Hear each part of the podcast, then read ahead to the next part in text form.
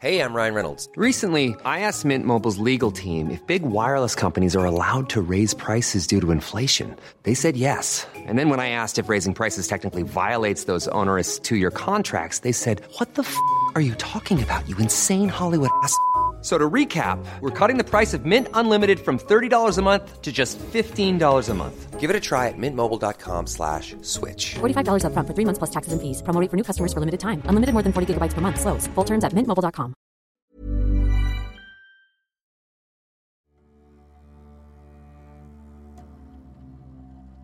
Mancini, Kim. C'est l'histoire d'un combat qui a tourné au drame, engendré d'autres tragédies et changé le cours de l'histoire du noble art. En novembre 1982, le Sud-Coréen, challenger officiel au titre mondial chez les légers, meurt après sa défaite face à Ray Mancini, 21 ans et superstar naissante. L'Américain, bourreau malgré lui, n'a plus jamais été le même. La boxe non plus.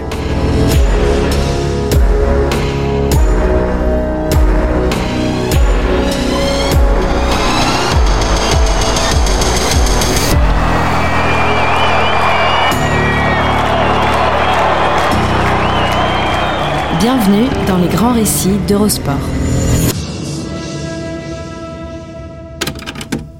Ça fait quoi de tuer un homme de ses mains, de l'envoyer au tapis et de savoir qu'il ne se relèvera pas? On ne devrait jamais poser ce type de questions. Pas plus qu'on ne devrait avoir à y répondre. La première fois où il a été confronté à des indélicats en mal de sensations fortes, au fond d'un restaurant où il s'était réfugié pour échapper à la lumière crue des événements et à ses remords, Raymond Sini n'a pas trouvé les mots. Ses points avaient déjà parlé pour lui, surinterprétant son désir de victoire et sa rage de vaincre. Mancini est resté sans voix, parce que sa victime n'avait pas encore succombé à ses blessures. Ce n'était qu'une question d'heure, il le savait. Le monde entier le savait. Mais Duk Koo Kim n'était pas encore mort, maintenu dans ce bas monde par un respirateur artificiel qui allait bientôt être débranché afin de laisser le malheureux jeune homme de 23 ans passer de vie à trépas, quatre jours après le championnat du monde WBA, ayant opposé les deux boxeurs. De deux ans son cadet, Raymond Sini, présent et futur de la boxe US, se voyait lui condamné à une vie de contrition et de culpabilité qui suivrait chacun de ses pas jusqu'à son dernier souffle. Être condamné à un tel fardeau quand on est à peine entré dans sa vie d'adulte est un châtiment que personne ne mérite surtout lorsque l'on ne s'est rendu coupable d'aucun crime. Parce que si Raymond Sini a tué Doug Kim sur le ring, et qu'il n'y a pas matière à débattre sur un fait établi, dont l'Amérique a été témoin sur CBS à une heure de grande écoute, sa responsabilité n'engendre aucune culpabilité. Pénale, il s'entend. Parce que moralement, Mancini et son âme tourmentée n'ont jamais trouvé de répit. D'autant que les événements du 13 novembre 1982 ont eu des conséquences bien au-delà de la disparition d'un homme. Un énième remake de l'effet papillon. Version pugilistique cette fois. Parler de Raymond Sini, c'est plonger tête la première dans l'Amérique de l'entre-deux géographique. Youngstown, Ohio. La ville qui l'a vu grandir se situe à égale distance de New York et de Chicago, sur l'Interstate 80, et au milieu de nulle part puisque le coin, lové au cœur de la Rust Belt, ceinture de la rouille, n'a pas grand-chose à offrir depuis les années 70, qui ont vu US Steel débarrasser le plancher et laisser le cocktail chômage, violence et crime organisé prendre les rênes d'une cité surnommée Town, USA, pour les raisons que vous imaginez. Pour prendre la mesure de la splendeur et la misère de Youngstown, il faut écouter Bruce Springsteen, qui a consacré l'une de ses chansons à cette ville, qui n'a rien à exposer en vitrine, et reste désespérément cloîtré dans l'arrière-boutique de l'oncle Sam. Parler de Raymond Sini, c'est aussi se pencher sur ses origines, et s'attarder sur son père, Lenny. Parce que Boom Boom n'aurait pas existé sans Boom Boom, qui fut le surnom de son paternel de boxeur, avant d'être celui du jeune Raymond, né le 4 mars 1961. Et Lenny Mancini, ce n'est pas n'importe qui.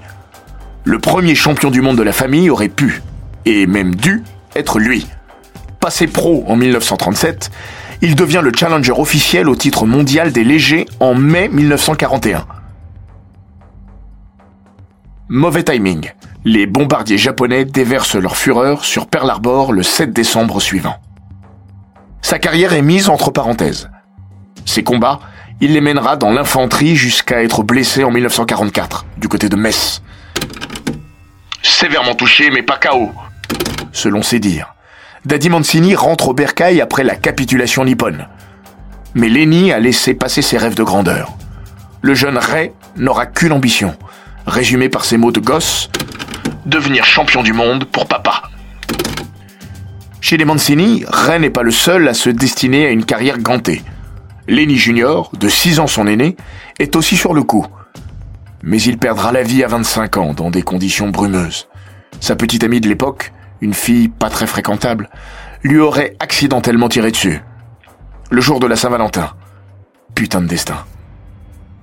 Dans le documentaire The Good Son, qui lui a été consacré en 2013, Ray Mancini assure Mon frère était un bien meilleur boxeur que moi. La seule chose qui lui manquait, et que moi j'avais, c'était la discipline. Ray n'est pas le plus talentueux, mais son envie et son opiniâtreté gomment généreusement ses défauts. Mancini est un bourreau de travail qui a compris que le noble art était le seul exutoire à une vie morne et longue, ou délictueuse et éphémère. Ray Mancini, c'est aussi l'histoire d'un bon gars, au bon endroit, au bon moment parce que l'envol du descendant d'immigrés italiens intervient dans un contexte des plus favorables à son explosion, médiatique notamment. Quand il passe professionnel en 1979, la boxe ne se résume plus au poids lourd. Le règne d'Ali a pris du plomb dans l'aile, et surtout, les États-Unis ont eu la bonne idée de réussir leur JO de 1976, dans des proportions plus que remarquables. Cinq champions olympiques, dont les frères Spinks, Léon et Michael, et surtout Sugar Ray Leonard, la boxe retire ses œillères. D'autant qu'un allié fictif, mais de poids, est récemment venu renforcer la naissance pugilistique de Mancini. Depuis 1976, un certain Rocky est entré dans les foyers américains.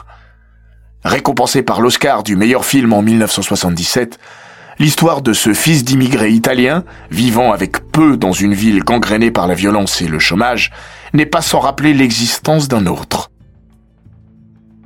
Rocky et Ray se ressemblent. Comme Balboa, Mancini rate sa première chance mondiale. Mais comme Balboa, la seconde sera la bonne. Le 8 mai 1982, au terme du 24e combat professionnel de sa carrière, il dégomme Arturo Frias avant la fin de la première reprise. C'est le plus grand moment de ma vie. Rien n'est comparable à ça. Mancini est champion du monde. Il l'avait dit. Il l'a fait et devient une immense star. On le voit aux côtés de Ronald Reagan, Mickey Rourke, Billy Crystal, et bien évidemment, du vrai Rocky Balboa, Sylvester Stallone. À 21 ans, il est au sommet. Dans six mois, sa carrière et sa vie basculeront. Une défense de titre plus tard, le voici opposé à un inconnu. Duk Koo Kim. Le Sud-Coréen de 23 ans a été propulsé challenger numéro 1 par la WBA Décision quelque peu discutable et discutée.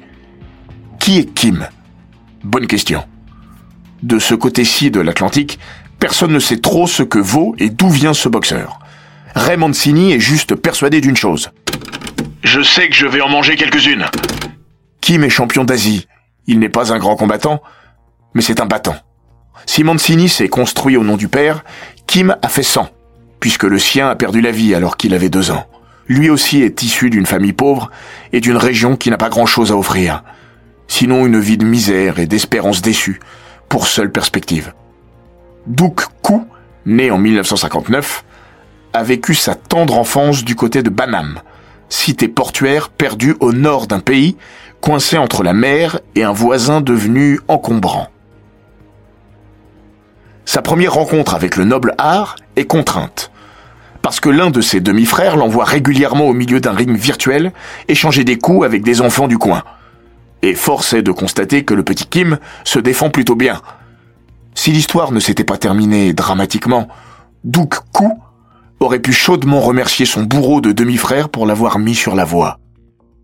Un jour, Duk Ku décide de quitter Banam, sa mère et sa famille recomposée. Il file à Séoul, où il vivra sous un pont, survivant grâce à des petits boulots successifs, de cireur de chaussures à guide touristique. Ça n'enrichit pas son homme, mais ça le nourrit. Heureusement, il y a la salle et la boxe. Le talent du jeune homme ne saute pas aux yeux, c'est le moins que l'on puisse dire. Mais il encaisse bien. Un jour, il écrira dans son journal La pauvreté est mon professeur. Tout est résumé. Kim rêve de sortir de la rue. Ses points seront sa lumière. Ce que confirmera à son tour et bien plus tard Mark Kriegel, biographe de Mancini. Il n'était pas un très bon combattant, mais il n'avait pas d'autre alternative. Il a combattu parce qu'il avait faim. À force de persévérance, il finit par être sacré champion de Corée du Sud et d'Asie en 1980, et pointe son nez dans les classements mondiaux.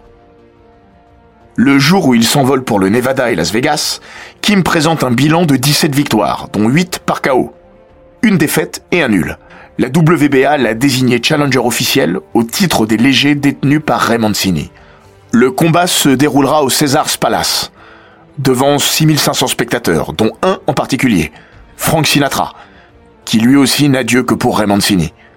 Comme le reste de l'assistance, The Voice imagine que Boom Boom ne va faire qu'une bouchée du sud-coréen, dont la bourse est de 20 000 dollars quand Mancini est assuré, avant même le premier coup échangé, de garnir à minima son compte en banque de 250 000 dollars. Jamais Kim n'avait mis les pieds en Amérique. Yoon Gu Kim, son coach, interrogé par l'AFP, se souvient Vegas était entièrement éclairé. C'était comme arriver dans un jardin de fleurs en plein désert. On n'avait jamais rien vu de pareil. On dirait le paradis. S'émerveillait le boxeur. Sin City sera son enfer. Avant d'être celui de sa mort, ce combat est celui d'une vie. Sa promise est enceinte et attend un fils pour le printemps. Je vais gagner pour lui, jure Ko Kim avant de s'envoler pour les États-Unis. Il a d'ores et déjà prévu d'acheter une petite maison à ce retour qui, il en est persuadé, sera triomphale. Quelques jours avant le combat, il se promène avec une drôle de boîte qui se révèle être un cercueil miniature. Il le dépose à la salle et dit à son coach Je vais y mettre Mancini dedans. L'un des abat-jours de sa chambre d'hôtel est aussi affublé d'une inscription prémonitoire qui, avec le recul, fait froid dans le dos. Tuer ou être tué. Mancini et Kim se retrouvent le 13 novembre, par une fin d'après-midi ensoleillée. Ce qui frappe, c'est que les deux hommes se ressemblent. Même gabarit, même garde, basse. Seule différence, Mancini est droitier, Kim gaucher ce qui fera dire au manager de l'américain Dave Wolf, quelques minutes après la victoire de son poulain, C'était comme voir Ray combattre face à un miroir. J'espère que les gens qui disaient que Kim ne valait rien ont été impressionnés. Impressionnés, ils l'ont forcément été, car le Sud-Coréen s'est battu comme personne durant les 39 minutes et 19 secondes qu'a duré le combat. Durant les dix premiers rounds, Kim a sacrément malmené Mancini, qui en porte les stigmates. Une oreille ouverte dès la troisième reprise, une main gauche enflée plus que de raison et un œil gauche bien verni sont les preuves tangibles de la rudesse du combat et de la résistance de Kim. Mais si les observateurs ont été bluffés par l'inconnu venu de l'autre rive du Pacifique, ils sont désormais inquiets. Parce que le valeureux a quitté la scène sur un brancard, poitrine et jambes sanglées, et sans aucun signe de vie. Dès le onzième round, Mancini a commencé à prendre la mesure de son challenger. Le treizième est resté dans les esprits pour avoir été le théâtre d'un massacre en règle. Kim encaisse 39 coups de suite, sans broncher. Il est au bord du précipice. Mais il s'accroche toujours et encore. Il est trop fier et trop affamé pour renoncer. À l'orée du dernier round de sa vie, son coach lui susurre dans le coin Il te reste deux rounds. Donne tout ce que t'as encore à toi. Kim opine Je vais le faire. Ce seront ses derniers mots. 19 secondes plus tard, Duke Koo s'étale de tout son long sur le ring, sonné par une énième droite de Raymondini.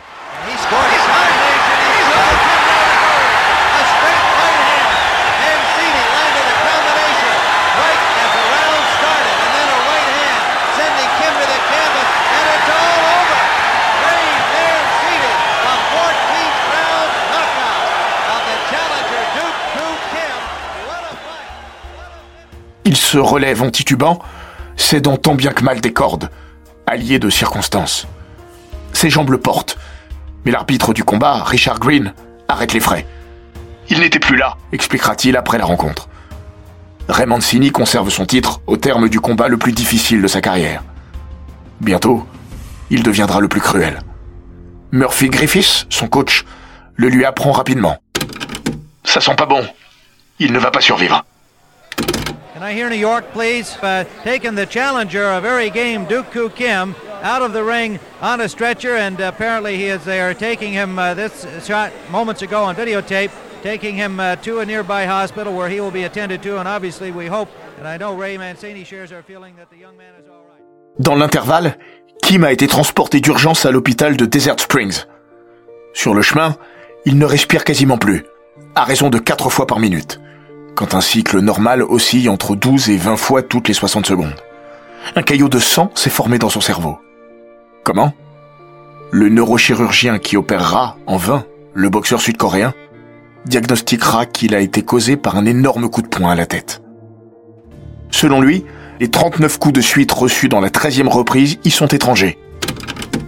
On m'a dit qu'il s'était battu comme un lion pendant le 13e round.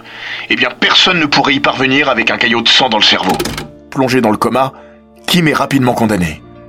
Maintenu en vie par un respirateur artificiel, il sera débranché quatre jours après le combat, le 17 novembre. À quelques milliers de kilomètres de là, sa compagne n'est pas devant la télévision, mais chez des amis. Dans un premier temps, elle ne voulait pas regarder le combat. Et puis elle craque et demande à allumer la télévision. Elle est cassée, lui disent ses hôtes. Elle échappera à la boucherie, mais pas au cauchemar.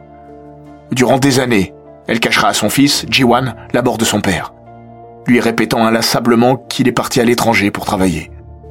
La date de son retour L'année prochaine. Invariablement. Jusqu'à ses huit ans et la révélation de la cruelle vérité par des petits copains, le fils de Duk Koo Kim vivra dans le mensonge. Aujourd'hui âgé de 36 ans, Jiwan n'a pas non plus connu sa grand-mère paternelle.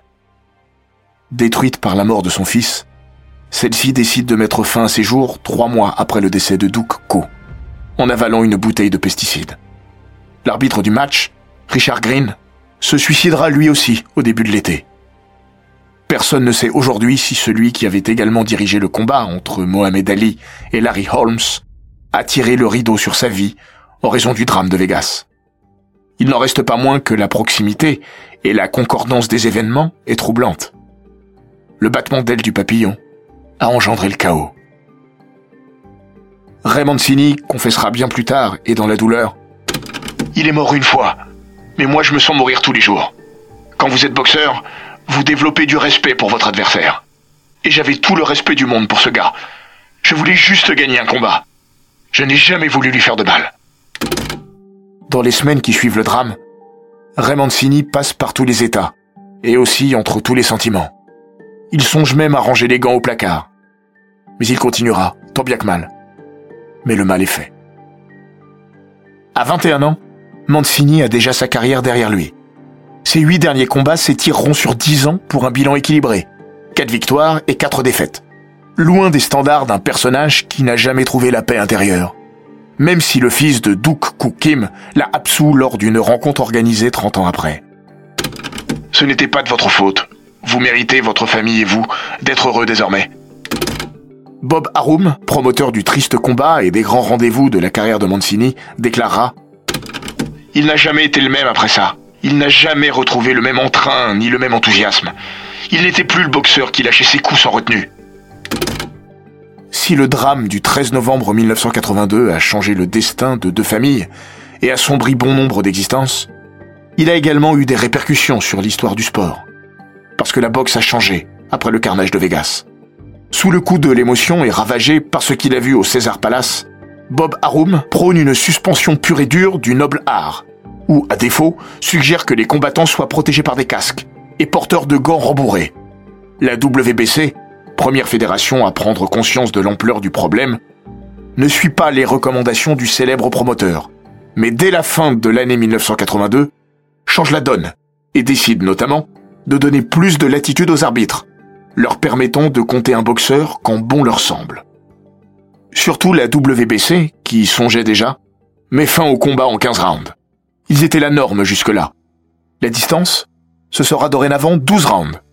Pourquoi 12 Parce qu'une étude scientifique tente alors à prouver que les dégâts subis par les cerveaux des combattants interviennent principalement entre la 13e et la 15e reprise.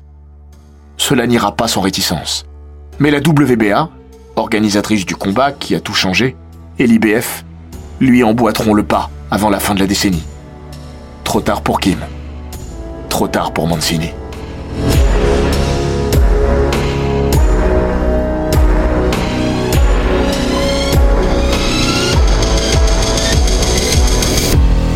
Cet épisode des grands récits d'Eurosport a été écrit par Maxime Dupuis. Il est raconté par Florian Bayou, monté par Jean-Gabriel Rassa et produit par Bababam. N'hésitez pas à vous abonner, commenter, partager et noter ce podcast sur Apple Podcast, Google Podcast, Castbox, Spotify, Deezer et toutes les plateformes audio.